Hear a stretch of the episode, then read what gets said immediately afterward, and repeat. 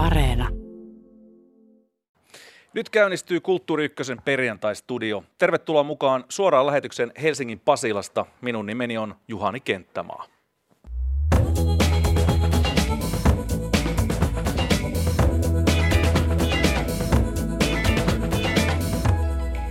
Tässä ohjelmassa perkkaamme viikon polttavimpia kulttuuriaiheita. Vieraana tänään vakiraatilaisreservistämme kolme hienoa, kaunista ja valistunutta edustajaa. Yksi maailman tunnetuimmista oikeushammaslääkäreistä professori Helena Ranta, runoileva ekonomisti Heikki Pursiainen sekä huppari hörhönäkin tunnettu liikemies Sami Kuusela. Lämpimästi tervetuloa kaikille. Kiitos. Kiitti. Kiitos. Ensimmäinen kysymys. Kärsittekö par aikaa paraskevidekatriafobiasta? Helena, sä varmaan tiedät, kun sä oot tällainen lääketieteen ammattilainen. No ensinnäkään mä en kyllä nyt oikein tiedä tätä ja toisaalta mä vastaan tietysti, että en. Niin. Se, onko se joku, minkä, minkä pelko? Para. Nu, jonkun t- numeron pelkoa? Joo, mikäs numero on tänään päällimmäisenä? 13. Mm. Ja mikä se on viikonpäivä? Perjantai. Aa, niin just se. Aa, niin, Kyllä. Joo. joo. No, Joo, no, no, sitä Joo, niin, mä, en mä pelän. Mä, siis mä tiesin, että on 13 päivä, mutta mä en muista tätä Joo, nimeä. no piti, piti itsekin katsoa, että paraskevidekatriafobia. Sitten ensi kerralla, kun joku kysyy jossain Trivial Pursuitissa tai muualla, niin tiedätte, että se on perjantai 13. päivän pelkoa. toi on kyllä vähän semmoinen samanlainen kuin, että jutellaan, että onpa kaunis ilma tänään, kun joku sanoo, että perjantai 13. päivä. Ei mm. väräytä viisaria kyllä yhtä. Niin, mä muistan, että on joku triskaidekafobia, joka on vain se numeron 13 pelko, mutta tämä on nimenomaan siis perjantai. Joo. Ko, ko, Okei, siksi, se, siksi, ei- siksi sen tunnistanut. Tai- Sä googlasit sen, mä näin siellä salaa. Niin siis katoin, että... Ol, mä katsoin, että onko se, tota, että oliko minä, että rupean hulluja puhumaan, kun muistan, muistan että triskaidekafobia, koska sen mä oon ope, opiskellut joskus lapsena. Ja se on nimenomaan numeron 13 Kyllä, pelko. Tämä on kyllä. siis epäonnenpäivän pelko. Niitähän voi olla Kyllä. sitten muissa kulttuureissa muitakin päiviä, mutta suhtautuminen Lentotila tähän... päälle muuten, tästä tulikin mieleen. No joo, se voi laittaa taas, kyllä. Heikki Pursiaisella on nyt siellä oma tietotoimisto käynnissä sitten kännykässään, mutta ei se mitään. Eli suhtautuminen tähän päivään, niin teillä ei ole minkäänlaisia ma ei tea äh,, taikauskoisia asenteita tätä päivää kohtaan. Tuleeko Ei. koskaan ajateltua, että tämä päivä to- toteuttaa itseään, jos on semmoinen fiilis, että tämä on se epäonnen päivä? No se olisi ihana tilanne, jos ne olisi, tämä 13. päivän perjantain pelko olisi se ainut pelko, mikä elämästä löytyy. Mm. Niin, tai että jos ne olisi ainoita niin kuin huo, huonoja päiviä, että katastrofit keskittyisivät yhdelle päivälle, se Joo. olisi mahtavaa. Niinpä, mutta historia tällä päivällä on se, että kun Ranskan kuningas Filip äh, neljäs kaunis vangitutti temppeliherran ritarkunnan jäsenet ja kuningas oli lähettänyt kaikkiin kaupunkeihin, jossa temppeliherroja oleskeli kirjeen, joka oli sallittu avata vasta 13. lokakuuta 1307 ja kirjeessä kuningas syytti temppeliherroja saatanan palvonnasta ja nämä temppeliherrat vangittiin ja poltettiin roviolla. Kyllä, ja rahat ve- vei Ranskan kuningas. Se, No. oli kaik, eikö se, se taisi olla motiivi tässä? Se saattoi tausta. olla. Ja niillähän oli tosi paljon fyrkkaa. Joo, mutta vasta 1900-luvulla tämä on yleistynyt tämä perjantai 13. päivä. Thomas Lawson julkaisi vuonna 1907 romaaninsa Friday the 13th, ja silloin tämä tämmöinen yleinen epäonnenpäivä tuota, äh, ikään kuin, no, tälle saatiin jonkunlainen tällainen äh, syy, että tätä sitten ihmetellään joka perjantai 13. päivä. Mutta se siitä. Joka aamu on syytä herätä peloissaan, mitä, mitä päivä tuo tullessa. Kyllä. Ö, tällaista pelkoa... yöllä hätkähtää välillä. Epäilemättä tällaista pelkoa on ollut Johnny Deppillä ja Amber Heardillä. Tämä oikeudenkäynti, joka on nyt Yhdysvaltojen Virginiassa osavaltiossa siis käyty neljättä viikkoa, eli tämmöinen oikein kunnon oikeusjupakka. Entinen aviopari Hollywood-näyttelijät Johnny Depp Amber Heard hakevat oikeutta kokemiinsa väärinkäytöksiin, kunnianloukkauksiin, mainehaittoihin. Heard väittää, että Depp on uhkaillut, pahoinpidellyt, käyttänyt häntä seksuaalisesti hyväksi. Depp taas väittää Heardin käyttäytyneen niin ikään väkivaltaisesti ja arvaamattomasti häntä kohtaan ja on nostanut entistä puolisoaan vastaan syytteen kunnianloukkauksesta ja vaatinut kymmenien miljoonien dollarin korvauksia Deppin näyttelijäuran tuhoamisesta. Tämän jälkeen Heard nosti vastakanteen Deppiä vastaan, jossa vaati Deppiltä 100 miljoonan dollarin korvausta kokemistaan vääryyksistä ja molemmat kiistävät tässä toistensa syytöksen. Kuinka paljon te olette ö, joutunut seuraamaan tätä esimerkiksi sosiaalisen median kautta, tätä kyseistä jupakkaa? Mä en ole seurannut ollenkaan. yrittänyt välttää, mutta se ei täysin, täysin ole, ole onnistunut. Että kyllähän siinä on jotain ka- karmeita katsoa, kun kaksi, äh, siis just oikeudenkäynti, joka tavallaan tuhoaa kai, molempien ihmisten elämää ja ka- kaiken ympärillä, että on se vähän liian synkkää, synkkää katsottavaa. Mulle riittää nämä oman, oman elämän vastoinkäymistä. Ja sitten jos tuossa niinku, haastetaan toinen oikeuteen mainehaitasta ja sitten puhutaan siitä, että kuinka toinen kakkas sänkyy, niin mä en ihan oikein täysin taju sitä, että niinku, mihin siinä, niinku, siis rahaahan siinä nyt vissiin vaaditaan niinku ristiin rastiin. Niin. Mutta että, että, se on irvokas näytelmä ja sitten se myös kertoo vähän siitä, että eletään jossain sellaisessa todellisuudessa, että tollasenkin pitää sitten riittää aikaa ja resursseja jostain oikeusjärjestelmästä. Mutta si- siinä on myöskin sitten kovapalkkaisia juristeja mukana. No, Niin. niin, Ah, se on tätä Amerikan absurdismia. No ei, mä siis jos ajattelee sitä, että kummankin niin, näyttelijän niin tota, merkittävin tämmöinen inhimillinen pääoma on niiden oma niin kuin persona ja oma, oma niin kuin brändi, niin siis käytännössä ö, kummatkin, kummatkin niin kuin on, on nyt oikeudenkäynnissä, jossa se, jossa ni, ne niin kuin keskittyy toinen toistensa arvokkaimman omaisuuden arvokkaamman varallisuuden tuhoamiseen. Se, se, on, se on tietysti hirvittävää katsottavaa. Joo, tämä tuhoamisteatteri on hyvin julkista. Sitä on nyt seurattu poikkeuksellisen tiiviisti maailman mediassa. Nämä kaikki oikeudenkäynnit on kuvattu ja lähetetty suorina striimeinä verkkoon. Ja osassa Yhdysvaltoja niitä on pystynyt seuraamaan jopa televisiosta suorina lähetyksinä. Ja tämä oikeusprosessin yhteydessä on kuvailtu hyvin yksityiskohtaisesti, miten väkivalta ja seksuaalinen hyväksikäyttö on tapahtunut ja tuotu esiin Johnny Deppin väitettyjen pahojen päihdeongelmien nämä lieveilmiöt. Ja ihmiset ovat kommentoineet prosessia kiivaasti tietenkin sosiaalisessa mediassa, oikeudenkäyntiä irvailevasti puoleen tai toiseen. Tällaisia meemejä on tehtailtu ihan ennätysmäärä ja monet on päättänyt ottaa vahvasti kantaa, kumman joukoissa seisoo Hurdin vai Deppin. Mitä mieltä te raatilaiset olette tästä tämän julkisuuskierroksesta, sitä, että tätä kuvataan ja sitä pystyy seuraamaan suorana? No, musta se on täysin käsittämätöntä. Ja ihmettelen, että joku käyttää aikaansa tämän tyyppisen farssin ja tai irvokkaan näytelmän seuraamiseen. Niin siis oikeudenkäynti ja julkisuushan on ihan tämmöinen arvokas periaate ja ää, ei sille sitten mitään voi, että jos se on julkista, niin se on julkista. Että Yhdysvalloissahan on, ainakin ennen oli kokonainen televisiokanava, joka oli käytännössä erikoistunut erilaisten ää, tuomioistuinkäsittelyjen katsomiseen, että, että sille selvästi, selvästi on, on, on yleisö ja, ja, ja tota, en tiedä, kyllä ihmiset katsoo telkkarista mun mielestä kummempia, kummempiakin asioita.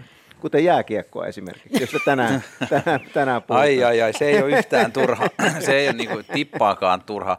Siis suurin osa asioistahan on turhia, että, että sille, et, ja niin kuin me käytetään aikaamme mihin tahansa turhuuteen ja se on musta ihanaa. Tuossa nyt tietysti on tuo tietty traaginen elementti, joka siitä tekee vielä vähän jotenkin irvokkaamman ja jotenkin ahdistavamman. Kun esimerkiksi Suomen jääkiekkomaajoukkueessa, siis Leijonissa, niin ei ole minkäänlaisia traagisia elementtejä, siinä on pelkästään mahtavia elementtejä. No siihen me palataan hetken kuluttua, mutta Helena Ranta, sä oot itse osallistunut seurannut työksesi monenlaisia oikeudenkäyntejä ja ollut jopa todistamassa Jugoslavian hajoamissotiin liittyvissä sotarikosoikeudenkäynneissä, muun muassa serbijohtaja Slobodan Milosevicia vastaan. Niin millainen vaikutus sun mielestä oikeuteen tuoduilla kameroilla ja tiukalla median läsnäololla on itse tähän oikeuskäsittelyprosessiin? Se, että, että Amerikka, tai Amerikassa systeemi on tietysti hyvin erilainen, mutta esimerkiksi Haakin Jugoslavia-tribunaalissa, niin siellä kyllä kuvattiin oikeudenkäynti niiltä osin, kun todistajien kuuleminen oli, oli tuota, julkista, eli se oli, oli, ei ollut suojattu todistaja. Mutta tämä kuvaus tapahtui niin, että siinä oli puol, noin puolen tunnin viive. Ja se niin kuin tavallaan ennen kuin se päästettiin sitten eteenpäin, se oli sisäinen, siis Jugoslavia tribunaalin sisäinen kanava. Mm. Ja tuota, siellä, siellähän ei ollut millään tavalla, esimerkiksi minä en, en, mä olen ollut sekä todistajana, että mä olen ollut myöskin syyttäjän avustajana. Niin, niin tuota, ei, ei siellä niitä kameroita nähnyt itse. Mä istuin joskus, joskus tämmöisessä tummennetussa lasikopissa, ja joskus sitten tietysti todistajan aitiossa, mutta ei, ei, ei mulla ole niin kuin minkäänlaisia semmoisia muistikuvia siitä, että se olisi häirinnyt minua tai muuta. No mutta eikö Milosevic ottanut tämän tilanteen haltuun ja pitänyt tämmöisen vähän niin kuin puheita, jossa hän, hän myöskin ruokki niitä omien kannattajien suosiota? Totta kai hän teki sitä, mutta että mä, mä en taas kiinnittänyt mitään huomiota hänen puheisiinsa sen takia, että mä en ollut, ollut syyttäjän syyttäjän todistaja, vaan mä olin tuomioistuimen todistaja. Ja näin ollen, niin, niin mä ainoastaan tämä tuomi, kolmijäseninen tuomari, tuomaritrio, niin siinä tämä päätuomari oli siis se henkilö, joka niin suojeli minua. Et mä en edes katsonut Milosevicia. Aivan, aivan. Mutta uskotteko, että tämä hämärtää nyt sitä, sitä oikeuden toteutumisen äh, jaloa, jaloa no, tavoitetta? Jo, joo, va, si, siinä mielessä esimerkiksi niin kuin poliittinen päätöksenteko, vaikka jos sitä vertaa vaikka tähän, tai pyritään niin joku yhteiseen hyvään tai järkevään ratkaisuun, mihin nyt kuitenkin vaikka jotkut niin kuin oikeudenkäynnit yleensä niin, niin kuin pyrkii, niin tässä, tämähän tekee siitä performanssin. Ja ei voi olla vaikuttamatta esimerkiksi näihin tota, sit valmiehiin ja muihin tuomareihin ja muihin se, että miten jengit, ne meemit ja se koko show siinä ympärillä, jolloin niin kuin yhtäkkiä se oikeuden toteutumisen niin kuin, tota, tavoite joutuu vähän väistää siitä esiintymiseltä. Nehän on mahtavia ne jotkut, mitä Johnny Depp, kun sille niin kuin sanotaan, että joku syyttäjä sanoo sille, että et joo, ja sitten siinä vaiheessa sä otit sellaisen megapintin tota, viiniä, sitten se alkaa maistella sitä megapint, megapint, ja sitten se vaan toistuu, ja sitten kaikki jakaa sitä. Mm. Ja silloin, silloin se niinku, sillä tehdään siitä syyttäjästä naurettava. Siinä, siinä tulee tällaisia, kaikki tällaisia tunne, tunnejuttuja, jotka kuitenkaan ei voi olla vaikuttamatta, vaikka olisi kuinka kova ammattilainen Siis tässä. mä en tiedä, mikä se tuomioistuimen kokoonpano on, että onko siellä valamiehistö vai ei. Mutta jos siellä on, niin tyypillisesti hän valamiehistö eristetään tämän, tästä näin. Ja oikeudenkäynti on performanssi. Ei, sille, sille ei voi mitään. Se kuuluu oikeudenkäynnin luonteeseen, se on performanssi. Siinä esiinnytään tuomioistuimelle, siinä esiinnytään ulkomaailmalle. Ja, ja se, että, että totta kai tässä sitten se niin kuin yleisö, jolle esiinnytään, on laajempi kuin noin, noin yleensä, mutta, mutta tota, jokainen, joka, että se ei tietenkään ole ihan samanlainen performanssi kuin ehkä vaikkapa LA Loosta tai, tai tota, Matlockista. Matlockista kuvittelen, mutta että jokainen, joka on Suomessakin ollut tuomioistuimessa niin kuin, ö, todistajana tai, tai muuten, niin tietää, että se on performanssi, eikä siinä ole mitään pahaa. Siis, po, siis monet, monet niin kuin yhteiskunnalliset tärkeät asiat on performansseja. Totta kai sitten se, että jos se että tässä, tässä kaikki tietää, että se yleisö on niin, niin laaja, niin varmaan se niin kuin jollain tavalla va- vaikuttaa, mutta että mä, mä itse niin kuin en osaa sillä tavalla olla huoli, huolissaan tästä, että, että mun mielestä se on erittäin tärkeää, että oikeudenkäynnit on, on julkisia ja silloin kun ne on tosi kiinnostavia, niin sitten ne, ne kiinnostaa tosi laajaa porukkaa. No millaisia vaikutuksia uskotte, että tällä oikeudenkäynnillä on? Tuleeko Hurdille tai Depille tai molemmille käymään, kuten vaikka Harvey Weinsteinille, Kevin Spaceylle tai vaikka Prince Andrewille, joiden julkiset urat on käytännössä rikosten, rikoksien tai epäilyjen rikosten takia taputeltu? Minulla ei ole minkäänlaista käsitystä siitä, millä tavalla tämä dynamiikka Yhdysvaltain viideteollisuudessa mm. toimii sitten. Mutta se, mitä mä mietin tässä, että onko heillä lapsia? Kyllä. Yhteisiä lapsia. Mm. Se on, on kyllä ihan karme, että se... Niin se, se, siitä, heitä ajatellen, jos heitä on, että jos heillä on yhteisiä lapsia, niin, niin sehän on hirvittävää heille lapsille. Kyllä, ja ne lapset on ollut siinä ihan keskeinen asia siinä, niin. myöskin siinä oikeuden, oikeudenkäynnissä.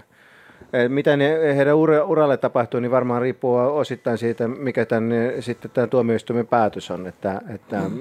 että uskon, että jos, jos ähm, tuomioistuin niin kuin vakuuttuu siitä, että Johnny Depp on esimerkiksi tehnyt nämä väkivallan teot, mistä häntä sy- syytetään, niin tota, niin vaikea nähdä, että se ura siitä ehkä enää, enää nousisi. Mutta muuten niin ei, yleensähän Hollywood on vähän anteeksiantava, että sitten kun muutaman vuoden lusi vähän hiljemmin ja sitten tulee nöyränä esiin, niin tota, sitten kunnia palautetaan. Mm. Mutta, mutta siis si, varmaan siinäkin on rajansa, että jos nämä, nämä, tämä seksuaalinen väkivalta esimerkiksi on totta, niin se on kyllä ehkä menoa sitten Johnny Deppille. Kiitos näistä arvioista. Jatketaan seuraavaan aiheeseen, joka liittyy myös oikeudenmukaisuuteen.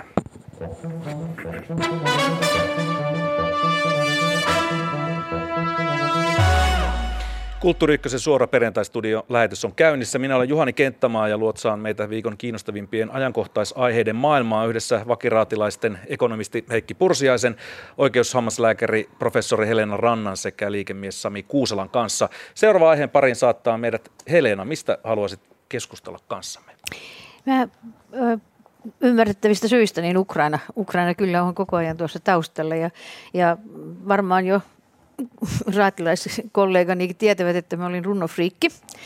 Ja siksi mä otin tämmöisen runon tähän alkuun. Eli te varmaan tunnistatte tämän runon. Palmikkopäisenä totuus maailmaa kiersi. Edessä rampojen, köyhien, prameili vaan. Ikkunasta valhe hänet nähdessään huusi. Voit levätä luonani. Tule sisälle vain. Arvatkaapa, kuka on, kuka on runoilija?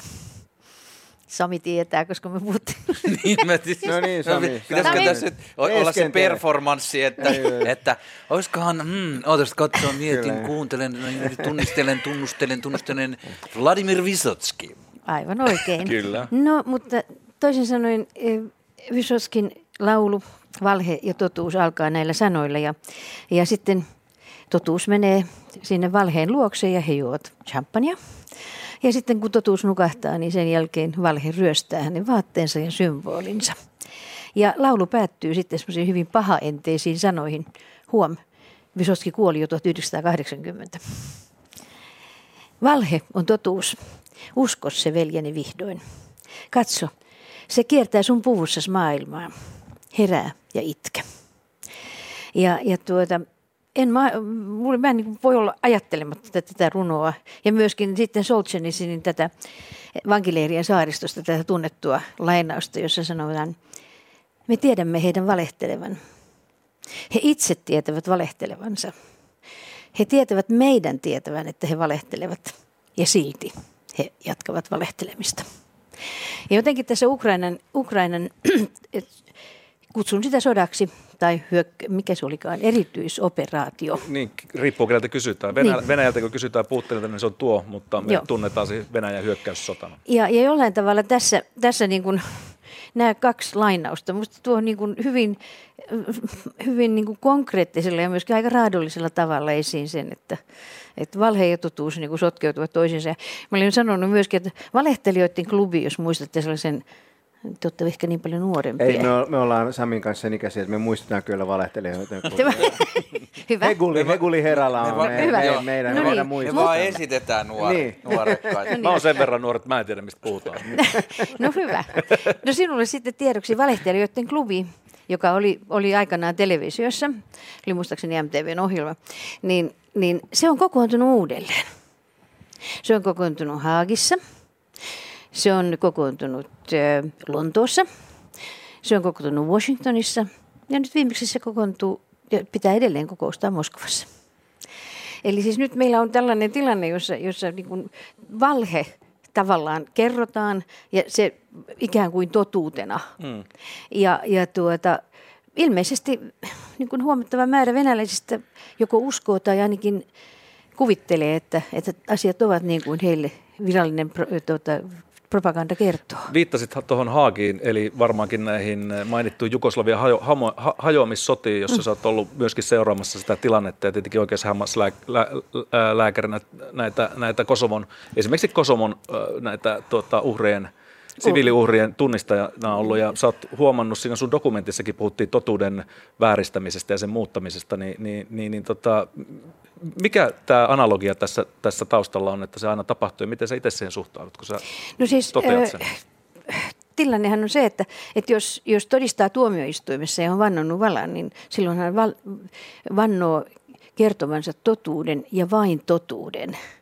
Ja mulla on semmoinen hyvin, hyvin niin kuin läheinen työtoveri, paikallinen työtoveri siis Kosovossa, joka oli sitten syytetyn, eli Milosevicin avaintodistaja. Ja mä olin silloin syyttäjän avustajana ja mun ohjetteni niin kuin pohjalta syyttäjä pystyi sitten osoittamaan, että tämä todistaja valehtelee. Ja, ja tuota, hän poistui sitten sieltä oikeussalista. Mä istuin semmoisessa tummennetussa lasikopissa ja hän kulki mun ohitseni näkemättä minua. Ja mä muistan, ja multa kysyttiin myöhemmin, että tunsinko mä rie, niin kuin semmoista voitonriemua. Mutta täytyy sanoa, että ei, en tuntenut, vaan mä tunsin surua. Minkälaisia ajatuksia tämä herättää, Heikki? Öö, No, ainakin se, että Visot- Viso- Visotski, niin hän ei ole, toi monien runoilijoiden tapaan ainakaan liian hienovarainen, että kenellekään jää epäselväksi, mitä tämä symboliikka hänen, tota, hänen laulussaan, laulussaan on. Mutta, mutta näinhän se tietysti on, että, että so, soda, so, kun sota on, niin totuus on hyvin kukaan ei oikeastaan halua kertoa totuutta. Tietysti Venäjällä on niin supervalhe päällä, mutta, mutta kyllähän myöskin niin kuin Ukraina, Ukrainalla on niin valtava tämmöinen ikään kuin propagandaoperaatio ja, ja se meille syötetään koko ajan asioita, joiden totu, totuudesta ei voi olla ollenkaan, ollenkaan, ollenkaan varma. En tiedä, oikeudenkäynneissä, niin, niin mä uskon myöskin, niin valehtelu on vähän niin kuin kuuluu asiaan, että harvoin on oikeudenkäyntiä, jossa kaikki, kaikki, kaikki puhuu totta. Ja sehän on yksi, sehän on se ikään kuin koko oikeusprosessin yksi mm, määrittävistä piirteistä, että siellä just yritetään setviä, että kuka, kuka, kuka puhuu totta ja mikä on totta. Mulle tuli tuosta mieleen sellainen, ehkä semmoinen pieni toive, jos katsoo historiaa, joka tämä, niin nämä pahimmat valehtelut on kuitenkin tapahtunut niin kuin ennen internettiä aika paljon. Ja nyt, jos me ajatellaan tätä Ukrainan sotaa, niin sieltä tulee koko ajan niin kuin sensuroimatonta eh, etulinjan kamaa. Siis tulee TikTokkiin, tulee kaikenlaisia erilaisia. On, on, ja sitten tiedustelutieto on paljon niin kuin parempaa, koko ajan reaaliaikaisempaa ja kaikki tällaista, jolloin niin kuin asioiden peittely on paljon vaikeampaa tällä kertaa. Ja, tota, eh, ja jotenkin, jotenkin tällainen Maxim Trudulovbov, tä- löysin Twitteristä tällainen niin kuin venäläinen tota, ajattelija ilmeisesti lakimies, niin se teki aika kiinnostavan huomion tässä, että mitä niin kuin on, jos ajatellaan tätä tällaista propagandahommaa ja tätä niin kuin viestintäsotaa, jonka nyt siis Ukraina on voittanut satanolla, kun Putin yrittää niin kuin pokkana valehdella jonkun pitkän pöydän takaa ja sitten taas Zelensky pyörii siellä kaduilla ja niin kuin halailee ihmisiä ja vie vauvoille kukkia. Niin, tota, niin et, et tässä on myös sukupolvien välinen taistelu tässä, tässä tota viestinnässä. Nämä Ukrainan jengi on nelikymppistä, Venäjän jengi on sitä 70 ukkoa. Ja Venäjä on myös, siellä on nämä toisin ajattelijat, ö, tota, niin Navalnit ja muut, jotka on siis nel- nelosella alkavia, niin ne on heitetty vankilaan tai ne on lähtenyt sieltä maasta, jolloin niin kuin mä toivoisin, että tämä olisi sellainen viimeinen ö, tällaisen niin kuin, ö, neukkupropagandan huono yritys tässä sotavalehtelussa. En No, mutta tiedä, mitä mieltä valheet, olette. valheet puree ainakin kansaan siellä. Mutta kansahan ei saa mitään muuta tietoa. On siellä internetti kuitenkin. Mutta m- mun mielestä on, niin kuin, on kyllä aika, aika niin kuin, siis hurja väite, että se, että tulee reaaliaikaisesti kamaa TikTokkiin, niin se on jotenkin sensuroimatonta tai jotain. Että se, se, mitä me nähdään TikTokissa ja somessa, niin siihen ei mitenkään voi luottaa, että se ei ole, jo, se ei ole jollain tavalla prosessoitua ja että se ei näyttä, näyttäisi asioita jotenkin oikealla tavalla. Se Ei on vain siis erilaista, pro, se on vain, ei, ei, ei, voi ajatella niin, että mä katson TikTokista videoa, niin se on totta, Ju, juuri näin. No näin enkä mä nyt niin se- ajatellutkaan. Mutta niinhän se sanoi. Mutta siis sehän on suodattamattomampaa. Onko? Se ei ole enää kontrolloitua, koska silloin jos meillä on niinku valtiokontrolli, mutta sosiaalinen media on lähtökohtaisesti ihmisten tuottamaa sisältöä. Et toki sitä pystyy manipuloimaan, toki sinne pystytään suo, sy- syöttämään kaikenlaista, mutta kuitenkin internet edustaa paljon vapaampaa, kun ajatellaan vaikka jotain Venäjän valtiollista mediaa. Mutta Venäjälläkin löytyy trollitehtaat, jotka sitten tekee sitä, Niin, mistä on eh, puhetta. Mutta mitä, mitä äh, Helena, mitä sä itse arvelet, että onko tässä tällainen sukupolvien välinen jonkunlainen kamppailu myöskin kyseessä? No mutta siis jo pelkästään kun katsoo, katsoo Venäjän nykyistä päätöksenteko teko, niin kuin tätä hierarkiaa, niin, mm. niin kyllähän siellä on huomattavan eh, hu- huomattava niin kuin tämmöinen, miten mä sanoisin, vanhempiin ikäluokkiin painottuva. Jo aavistuksen verran esimerkiksi voitonpäivän jengi, joka niinku just ja just pysyy niinku tuolilla siellä. Mutta että siis tässähän on myöskin sitten se semmoinen täysin, täysin niin kuin uskomaton tällainen niin kuin pallu, ajatus siitä, että voitaisiin palata johonkin vanhaan. Mm. Eihän, eihän voi, em- emme me voi palata. Ennen oli paremmin. Jotkut asiat on saattanut olla joskus paremmin, mutta, mutta siis kyllähän tämä niin kuin tuo tavallaan niin kuin korostaa taas sen sitä, että mikä on ollut se Venäjän neu, ensin Neuvostoliiton ja, ja sitten Venäjän ja sitten taas, jos mennään saarin aikaan, niin kyllähän se tulee niin kuin tavallaan sieltä se, se semmoinen kollektiivinen muisti myöskin. Ja siitä, että siellä suhtaudutaan varmasti myöskin niin kuin päätöksentekijöihin tietyllä tavalla. Ehkä, ehkä tämä on mun 47-vuotiaan mielipide, mutta mä en usko siihen, että nuoret on yhtään parempi kuin vanhat. Mä uskon, että myös nelikymppisissä löytyy innostusta niin tota, valheeseen perustuvaan autoritääriseen hallintoon, ihan siinä kuin kaikissa sukupolvissa. No, mutta, vaan. Jo, mutta kyllä mä nyt on sitä mieltä, että kyllä tässä niinku, kuitenkin siis suurin osa mullistuksista on lähtenyt kuitenkin niinku, uh, tota, nuorista ihmisistä lähtöisin. Hyvistä hirveän, ja huonoista. Hirveän, niin todellakin, mutta hirveän kiinnostava oli tuossa eksyin katsomaan tässä, oliko se nyt eilen tai toissa iltana yhtäkkiä vaan kanavasurffaadessa niin kunnon boomerina niin kuin lähetysvirta-televisiota, niin elokapinasta, näistä ihmisistä, jotka on siellä elokapinassa, sieltä niin kuin seurantadokumentti.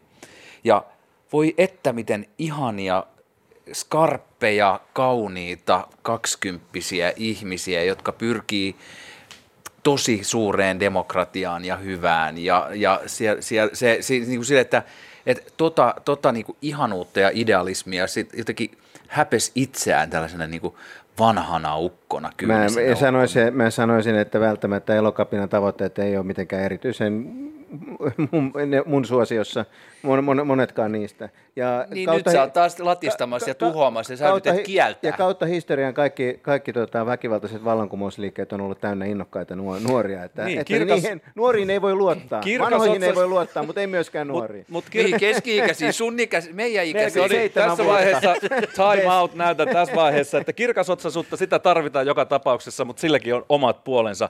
Kuuntelet Kulttuuri Ykkösen suoraan perjantaistudion lähetystä studiossa liikemies Sami Kuusela, oikeushammaslääkäri, professori Helena Ranta sekä ekonomisti Heikki Pursiainen.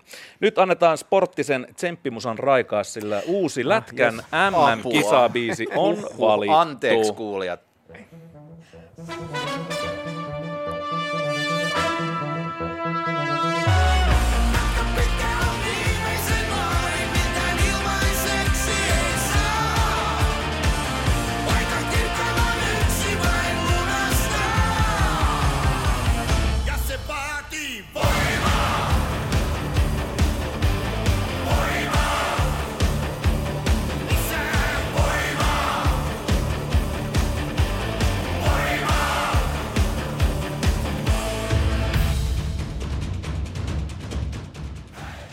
Tänään alkaa taas miesten jääkiekon MM-kisat ja tässä soi Leijonien kotikisojen voimabiisi, niin sanottu kisabiisi, jonka tahdissa joukkue luistelee otteluiden alussa kaukaloon.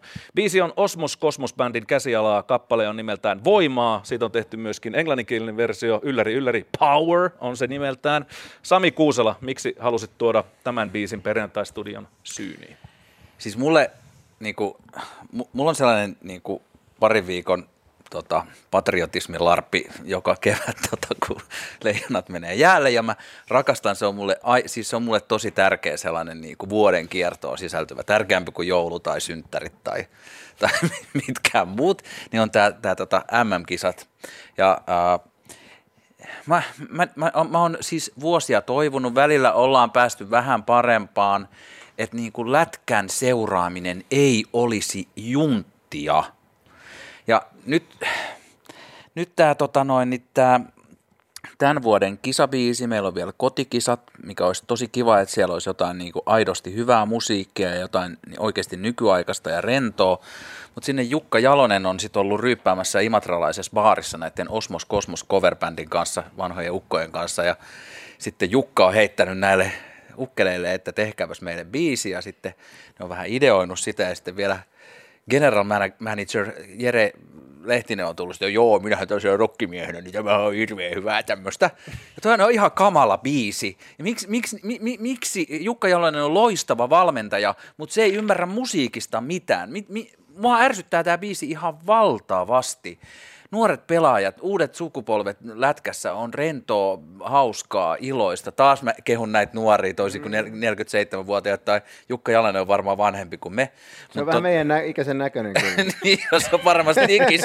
joo, joo, mutta mut niinku, et, et, et minkä takia ei voitas lopettaa lätkäjunttiutta. Ja se on musta tärkeä kulttuurinen kysymys. Okei, tämä on kiinnostava kysymys. Mitä mieltä Heikki Porsiainen oli tästä kyseisestä kappaleesta? Siis hir- totta kai se oli hirvittävä, mutta siis en, mä, mun on vaikea kuvitella sellaista Suomen jääkiekkomaajoukkueen tunnusbiisi, joka ei olisi hirvittävä.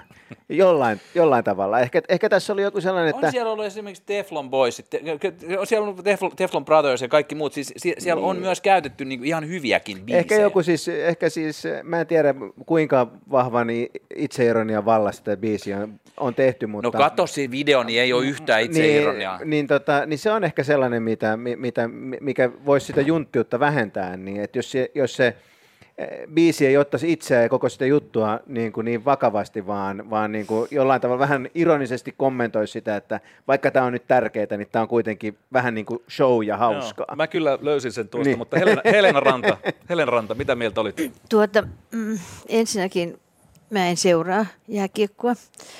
Ja toiseksi mä en... paljon. toiseksi tuota, niin en ollut koskaan kuullutkaan tämmöisestä yhteydestä kuin Osmos Kosmos. Ja kolmanneksi mä olin kotoisin Imatralta.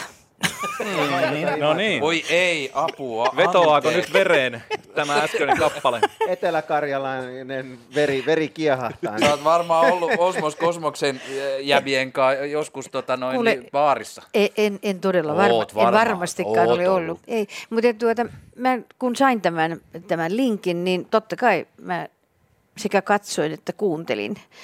Ja, ja tuota, mä tietysti, kun, kun olen klassisen musiikin ystävä, niin, niin tuota, mulle nämä tällaiset valo, valoefektit esimerkiksi, niin käy mulle silmiin ihan, kun siellä valot välkky sinne, tänne ja tuonne. Ja, ja, tuota, ja sitten se, mm, anteeksi nyt, se oli aika jumputtava kappale. Älä. Se oli niin sanottu soittovideo, eli siinä bändi ikään kuin soitti livenä tätä kappaletta lavalla. Ja niin, siellä oli yleisössä nyrkit viuhu. Juu, niin Ve, mä... Vetosko millään tasolla kuitenkaan?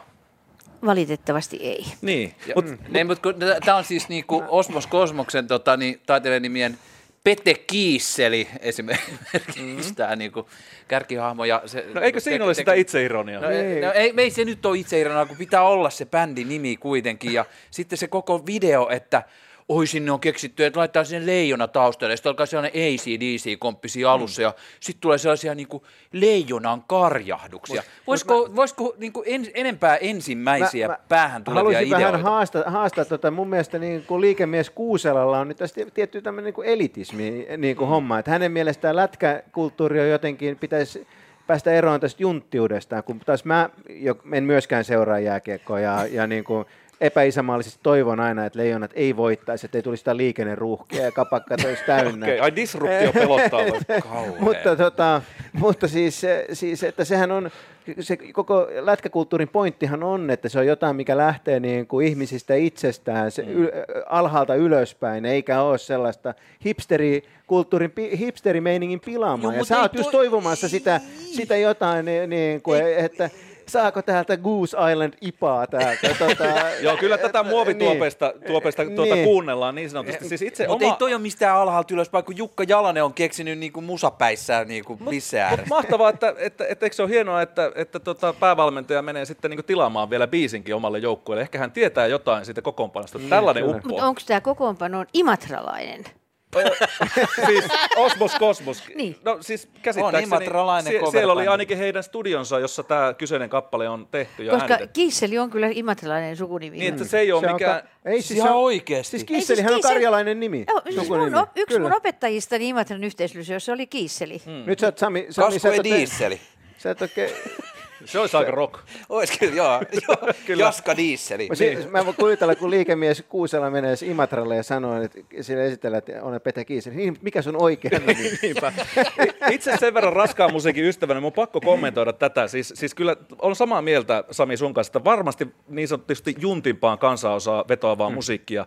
Kevyet Ramstein-vaikutteet sieltä, mutta pohjimmiltaan ehtaa 80-lukulaista tsemppiheviä. Siis kun hmm. itse on kuullut Top, Gunin, Top Gunin soundtrackia, siellä on kuitenkin Cheap, uh, Cheap Trickin Mighty Wings ja siellä on Danger Zone joo, joo, Tässä on sitä, hyviä. Niin, niin, mutta tämä on samaa, samaa jatkumoa, tuotu vähän niin kuin siis tähän niin kuin modernimpaan vähän... suuntaan. Okei, ehkä kymmenen vuotta myöhässä, jos puhutaan tällaista, niin kuin, että mikä olisi tämän päivän niin kuin tämä, tämä soundi, jossa se pitäisi olla. Mutta se, että kornia kuin mikä, rintarottingilla kaikkia kliseitä taitavasti hyödyntävää musiikkia, ja bändi on epäilemättä ollut hauskaa, kun vielä Jukka Jalonen on oikein tilannut tämän biisin. Onko se, sun, lähet sä mukaan tuohon, niin tsemppaaks toi sua? Mun mielestä sit puuttuu joku sellainen niin kuin melodinen tai semmoinen, mikä saa just lähtemään mukaan siihen, niin kuin, mikä esimerkiksi äh, kyllä Stop Gunin soundtrackille niin kuin on. Niin. Tulit, tulitko tsempatuksi? Kyllä mulla oli sellainen, että okei, okay, tää, tää, siis tässä ei ole tarkoituskaan, tämä on kisabiisi, ei ole tarkoituskaan tehdä mitään niin kuin tällaista, tavoitella suurta taiteellista elämystä tai parasta rock-kappaletta, vaan tämä on, mietin, Popedan Mannaa Mammonaa tai... Mahtavia ne kaikki. Laula, joo, siis laulavat leijonat, ice hockey, ice hockey, totta toki. Niin, joo, joo, niin. joo, joo, ei, ei, ei, ei niin, niin, mutta kun tässä oli jotain niin pahaa, että mä en niin kuin jotenkin, mutta ehkä tähän liittyy myös se, että mä otan nuo leijonat aika tosissaan, mm. että mulla mm. on esimerkiksi, esimerkiksi silleen, että jos, jos voitetaan maailmanmestaruus, mikä nyt on tässä kolme kertaa käynyt, niin, niin mulla on se, että mä en pysty lähteä sinne torille, koska musta siellä on sellaisia kloorihanttereita, jotka niin kuin tulee, ne on kattonut ehkä kaksi peliä, ja sitten ne on niin hirveitä leijonafaneja, kun okay. mä oon kattonut joka ikisen matsin aina. Ha, haiseeko tässäkin elitismi? Tämä on vähän että just sellaista, että, että, että sitä lätkää pitää kuluttaa tietyllä tavalla. joo, niin, niin kuin, että niin, ei, joo. Ei, ei, kun siis mä oon yleensä aika fleksiibeli jämä, mutta leijoni... Mut, hei, mä voin sen verran korjaan sitä, että mä en katso, katso jääkikkoa tai seuraa sitä. En ole vuosikymmeniin tehnyt sitä, mutta silloin kun mä asuin Imatralla, niin kyllä minä kävin katsomassa Imatran ketterän hmm. pelit. No niin. Niin. No niin, sieltähän se lätkäfani alkaa pikkuhiljaa kuoriutua. Kyllä. Ja no. ehkäpä jopa Osmos Kosmos-fani. Mä en ole ikinä käynyt KK-matsissa, mä oon siis Kouvo, Kouvo, niin, okay. Joo, joo. Joo, mutta mä, Ei syy, se mitään, syy minkä takia mä kävin, oli se, että mun ilmeisesti, ilmeisesti joku poikaystäväni pelasi siellä Aa, silloin. No niin. Aa, niin. Sä oot tällainen lätkä morsiaan suorasta. Se, se, upeita puolia, upeita puolia meidän raatilaisista tässä nyt paljastuu. paljastus. Käynnissä on Kulttuuri Ykkösen perjantaistudio, joka vieraana vakiraatilaiset liikemies Sami Kuusela, ekonomisti Heikki Pursianen sekä oikeushammaslääkäri professori Helena Ranta. Jatketaan seuraavaan aiheeseen, joka on haisevan tavallinen, mutta äärimmäisen mielenkiintoinen.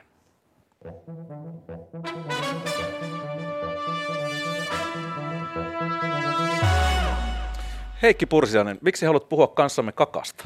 Siis kakkahan on tietysti aina ajankohtainen, mutta erityisen ajankohtaiseksi se tekee tämmöinen niin kuin pieni, pieni tota, ää, keskustelu, joka käytiin ää, kakasta yhteiskuntatieteellisenä tutkimuskohteena viime viikolla.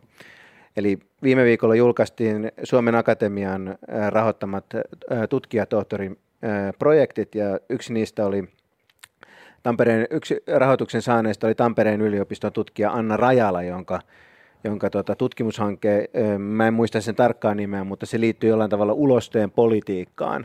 Julki tehdyn ulosteen politiikka kaupunkikuvassa, taiteessa ja bioetiikassa.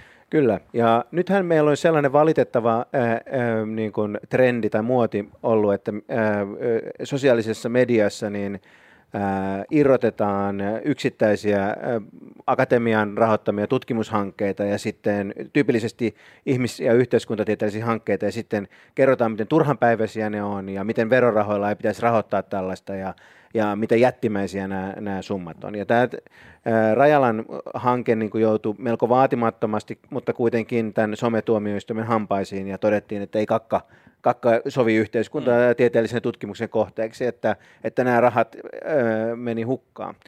Ja mulla itselläni on niin kuin mielipide tästä, mutta ehkä kun täällä on arvovaltaista raatia, meillä on, meillä on professori- ja liikemiestason henkilöitä, niin haluaisin tota, kysyä, että mitä, mitä mieltä te olette, että, että onko kakalla, onko ulosteella tämmöinen niin kuin yhteiskunnallinen ulottuvuus, mikä tekee siitä ää, mielenkiintoisen tutkimuskohteen ihmistieteelle, ja jos on, niin, niin, niin millaisia ää, ikään kuin sosiaalisia dimensioita te näette kakalla?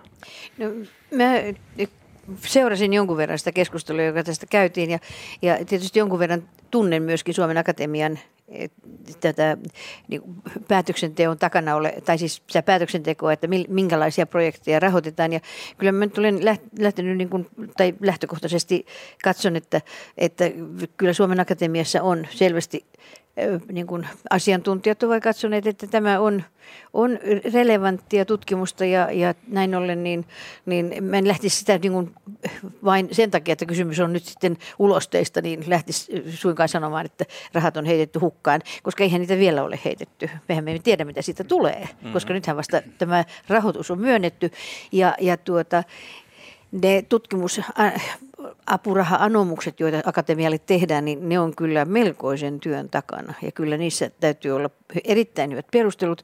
Ja lisäksi ei se ole kenenkään yhden ihmisen päätös, vaan kyllä siinä on useampia arvioijia. Ja ne on nimenomaan vertaisarviointeja. Tässä tutkimuksessa tavoitteena on selvittää, mikä tekee ulosteesta poliittista ja miten ulosteeseen keskittyminen politiikassa voi parantaa ihmisten hyvinvointia. Koska esimerkiksi posliinipönttöön kakkiminen on suuri etuoikeus, joka on meillä, mutta, mutta yli 1,7 miljardia ihmistä, niin, niin, niin he eivät yksinkertaisesti pääse riittävän sanitaation ääreen, joten näitä yhteiskunnallisia epäkohtia, Joo. epätasa-arvoa tässä aiotaan tutkia. Ja nimenomaan niin e, sekä tämä niin kuin sanitaation puute ja myöskin puhtaan juomaveden puute, mm. niin nehän ovat, erittäin, ne ovat suuria ongelmia maailmanlaajuisesti. Miten Sami tämä puhuttelee? No aluksi toi niin jättirahoitus, niin, että jos se on saanut 200-300 tonnia, niin se ei ole jättirahoitus. Siis jos ajattelee, niin kuin, että mitä joku perus startuppi hakee johonkin niin kuin, niin kuin jonnekin niin kuin, aurinkovoimalla käyvän pöntön niin kuin vetimen niin kuin inno, niin kuin mobiili-innovaatioparannukseen, niin sitten sit se voi saada siihen niin kuin miljoonan rahoituksen. Ja sitten joku tekee oikeaa tutkimusta, jolla on siis laajasti merkitystä myös sen tasa-arvon niin, ja, ja ihan niin kuin kansainvälisen tasa-arvon. Siis tämä käytännössä tutkijatohtori-projekti juniori, nuorelle tutkijalle tarkoitettu ja, ja suurin osa siitä rahasta menee semmoisen no, noin kolme puoli tonnia kuussa olevaan, olevaan tutkijan palkkaan ja sitten siitä maksetaan myös muita, muita kuluja. Et jättiraho, se on jättirahoitus, joka siis on käytännössä, että väitellyt tutkija saa kolme ja puoli tonnia palkkaa kolmen vuoden ajan. Mm. Niin, ja sen jälkeen taas, niin kuin, ja, ja jossain vaiheessa joutuu jo taas niin kuin siihen kierteeseen, että yrittää hakea sitä seuraavaa massia, Kyllä. jolloin niin kuin se on aika kireä tilanne, ja se ei todellakaan ole siinä mielessä, niin kuin, se ei ole kokonaissummana, eikä siinä tietenkään kuukausitasolle, se on vielä menee tosi paljon pienemmäksi. Ja sitten niin kuin, ja, tää, ja, ja kyllä mua niin kuin oikeasti ärsyttää toi, toi et irvokas Twitter-nälvintä niin otsikoiden perusteella, että mihin ne sitten pitäisi ne massit käyttää. Siis jos me niin kuin lopetetaan luottaminen niin kuin tieteeseen ja tieteellisen rahoituksen päätöksentekoon, niin en mä, en mä oikein tiedä, että mitä me sitten enää täällä pystytään. Niin kuin, Twitterkö sen päättää, että mistä sitä pitäisi tehdä? Itse, Maahanmuuton haittavaikutuksista ja Ää, tota, Kalevalasta. Kalevalasta ja sitten tota noin, niin uusista teknologisista innovaatioista. No niin, no mikseipä niistäkin, mutta varmaan pitää olla spektri aika suurempi. Mutta itse mua rupesi kiinnostaa, kun tätä tutki vähän enemmän, että mitä kaikkea kakasta on saatu tietää, niin mä oon huomannut, että siis kakallahan on todella, todella suuri tieteellinen arvo. Siis kulttuuriantropologista tutkimusta on voitu tehdä. Ihan vastikään löydettiin roomalaisaikaisia käymälöitä Lontoon tämmöisistä arkeologisista tutkimuksista sieltä niin kuin rakennusten alta. Ja pystyttiin kertomaan, että minkälaista ruokaa ne söi ja mitä muita asioita sinne käymällä oli heitetty. Sieltä löytyi tosi paljon siis hyvin säilynyttä tämmöistä erilaista tarpeistoa ja, ja esineitä. Ja ihan vastikään oli tällainen dinosaurusajoilta sieltä jostain liitukaudelta, niin oli löytynyt dinosauruksen kakasta koppakuoriainen, jota oli, joka oli ollut siis täydellisesti ennen äh, tuota, kohtaamaton uusi laji, joka oli täydellisesti säilynyt siellä kakan sisällä, koska se oli siis fossiloitunut tämä kakka ja sitä oli pystytty äh, kuvaamaan tälle röntgensäteillä. Ja siitä saatiin todella paljon tietoa. Mutta tässä on niin kuin sellainen juttu, että, että tosi moni näistä myöskin tuolla sometuomioistuimen edistäjät järjestö on sitä mieltä, että toi on sitä oikeaa kakkatutkimusta. Mm. Että, että tuollainen on hyväksyttävää, mutta että niin kuin tavallaan ulosteen ää, joku tämmöinen kulttuurinen merkitys nykyyhteiskunnassa, niin se on se, niin kuin se hassu, hassu tutkimuskohde. Mutta kyllä mä itse ajattelen, että jos miettii, että miten voimakas sy- symboli kakka on ja se, että se herätti myös niin kuin tämän keskustelun, niin jos se kertoo, että se miten, miten merkittävä se on. Ja jos mm. vieläkin, jos sä haluat oikein kunnolla häpäistä jotakin, niin joku jonkun asian, niin kakalla tuhriminenhän on sellainen niin kuin äärimmäisin mahdo, käytettävissä oleva – ikään kuin jonkun, hä, hä, mm. jonkun asian niin kuin häpäisemis ja eh, niin kuin eh, desakralisaatio-keino. Mutta eikä pidä unohtaa sitä, että, että jo, jo myöskin kakkaa lähetetään Kyllä. paketissa, pakettina. Niin, tämä perinteinen amerikkalainen palava pussi oven edessä ja sitten kun sitä menee polkemaan, niin se onkin mm. täynnä kakkaa. Mutta ehkä mä haastan... Tämä on amerikkalainen vanha temppu. Kyllä. Mä to, vähän mä haastasin näitä meidän, kun meillä on taas, kuten sanottu, niin täällä eliitin edustajia, liikemiehiä ja professoreita, niin, niin tämä, tämä, että... Sitten sä jotenkin alennat mukaan itsestä samalla, että, vaikka kuitenkin ylentää. Ja, että, just toi retorinen koukku. Että, tota, että, että siis että totta kai niin kuin kansalaisilla pitää, pitää olla oikeus myös kritisoida tutkimusrahoitusta. Että on, se on vero, verorahoja käytetään ja, ja, ja tota, kyllähän niin kuin tiedeyhteisön niin pitää olla myös valmis niin kuin jollain tavalla ottamaan vastaan tätä kritiikkiä. Että se ei mun mielestä hirveän hyvin ole onnistunut tässä viime aikoina, vaan, vaan jokainen niin kuin kritiikin yritys tosi helposti, niin kuin vähän tässäkin liikemies Kuusela, niin tota, eh, leimaa sen tämmöiseksi ikään kuin bar, rahvaan niin kuin barbarismin osoitukseksi, että, että, että, että jätetään se asiantuntijoille, että, että päättäköön ne siellä akatemiassa, miten rahaa annetaan. Että, että mä olen ihan samaa mieltä siitä, että yksittäisten rahoituspäätösten ruotiminen on, on tyhmä tapa niin kuin lähestyä tätä asiaa, mutta kyllä mä heittäisin pallon myös niin kuin tutkijayhteisölle, että kyllä täytyy olla valmis niin kuin puolustamaan kansalaisille sitä, että miksi tämä on tärkeää, miksi, miksi, miksi tämä heidän verorahansa mm, käyttäminen tähän on, on tärkeää. Niin, ja sen takia se minä tutkin juttu oli kanssa aika hyvä.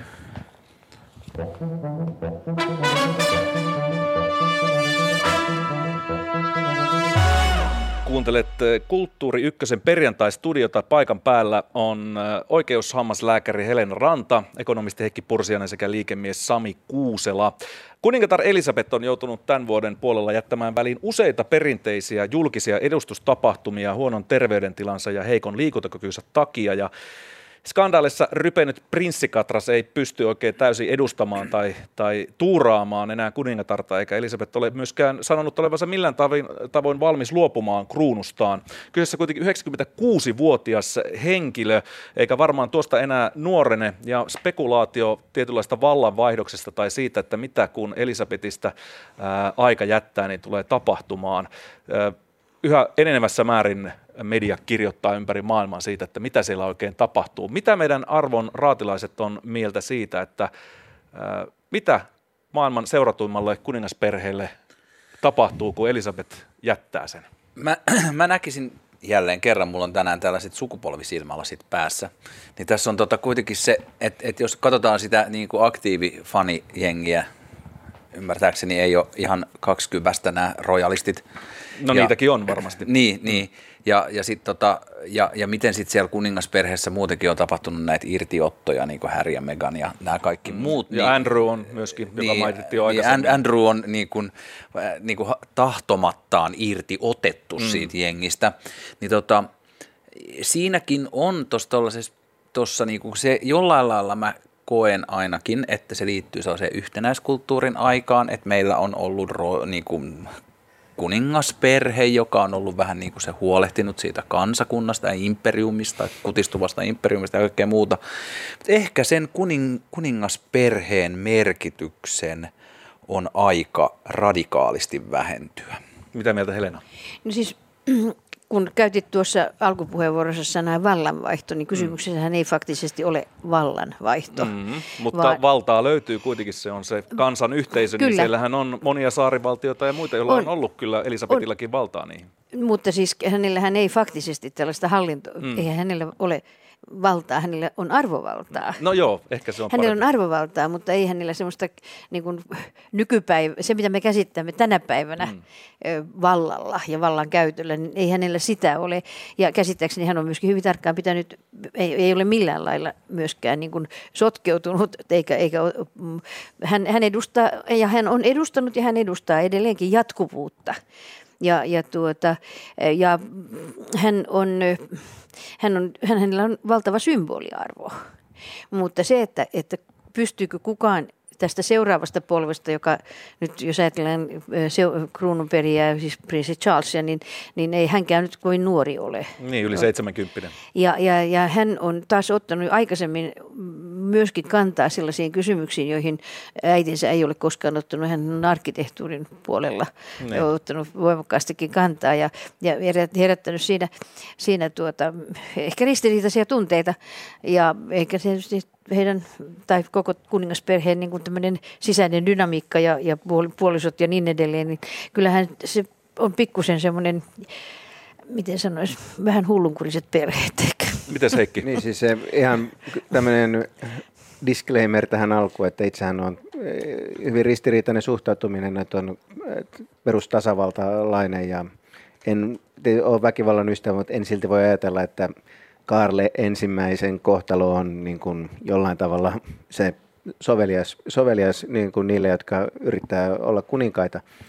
Mutta, mutta samalla niin kuin sen verran historiaa ymmärrän, että tämmöiset niin kuin, että siis kuningashuoneen olemassaolo on ollut niin Iso-Britannian historiassa myös tällainen juuri niin kuin jatkuvuutta ja vakautta tuova voima. Mutta jos palataan tähän nykyiseen niin kuin kuningasperheeseen, en voi väittää seuraavan sitä kovin tarkkaan, mutta, mutta jopa me, sen verran, mitä itse on seurannut jopa oman elämäni aikana, niin, niin sen mainehan, maine tai tilannehan on hyvin paljon vaihdellut. Että silloin pari kymmentä vuotta sitten oli, oli aallonpohja ja, ja ehkä nyt, nyt ollaan ta, taas, taas tota, menossa huonoon suuntaan, mutta aika monta kertaa on esitetty noita Samin esittämiä ajatuksia siitä, että nyt se, niin kuin, nyt se on menoa. Mm. Ja sitten se on kuitenkin aina, niin kuin se on aina pongahtanut jotenkin takaisin sieltä se Ison-Britannian kuningashuone. Että mä pelkään pahoin, että, että niin kuin vielä meidänkin lapset niin kuin joutuu lehdistä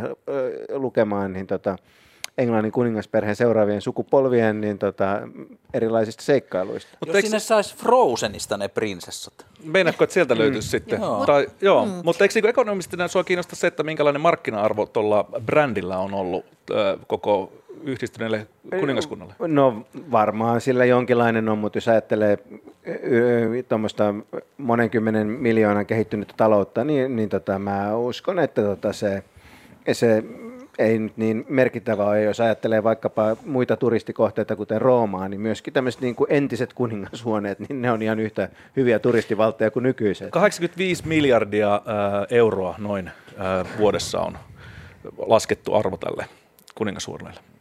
Jaa, se on mielenkiintoinen. Forbesin miten, mukaan. Miten no niin. tämä laske, laskelma on, si, siitähän on myös kustannuksia. No sepä se, kyllä, kyllä, siihen monesti sitten viitataankin. Viimeinen puheenvuoro. Viimeinen. Kyllä, Jaha. meillä alkaa aika olla sen verran niin. taputeltu. No niin, ole hyvä Helena. En, en malta olla miettimättä sitä, että, että mitä tapahtuu, kun kuningatar Elisabeth, kun hän kuolee. Mm. Ja tuon niin kuin sen ajatuksen tähän nykypäivään, eli toisin sanoen, mitä tapahtuu kansainyhteisölle ja erityisesti mitä tapahtuu Skotlannille. Niinpä, kyllä. Mikä on skotlantilaisten Irlanti, reaktio. Pohjois-Irlanti. Pohjois-Irlanti, mm. Skotlanti. Kyllä. Sehän on se mielenkiintoinen kysymys, koska Skotlannissa on tämä itsenäis, itsenäisyys. Kyllä, ja kenenkään muun ihmisen elämässä ei varmasti ole niin, tapahtunut, niin paljon tapahtunut historiassa kuin Elisabetin ää, aikalaisten tai sen sukupolven. Miettikää 96 vuotta tästä taaksepäin, minkälainen maailma oli. Hyvä. Kiitos Viljavasta perjantai-studio-keskustelusta Vaki Raatilaiselle, oikeushammaslääkäri Helena Ranta, ekonomisti Heikki Pursiainen sekä liikemies Sami Kuusela. Kulttuuri Ykkönen palaa uusi jaksoin ääneen maanantaina, jolloin Jakke Holvaksen käsittelyssä on Vastarinnan melankolia unkarilaisen nykykirjailija Laslo Krasnahorkain vuonna 1989 julkaistu pääteos, joka on vihdoin suomennettu. Siellä on suomentaja Minna-Mari Pitkänen sekä kirjallisuuden ja kirjoittamisen dosentti Jyväskylän yliopistosta Ristoniemi Pynttäri paikan päällä. Tätä Kulttuuri jakso oli kanssani tekemässä tuottaja Olli Kangassalo sekä äänitarkkailija Jukka Viiri. Kaikki jaksot on kuultavissa Yle Areenan kautta. Minä olen Juhali Kenttämaa ja toivotan onnekasta perjantai 13. päivää ja kulttuurin täyteistä viikonloppua teille kaikille.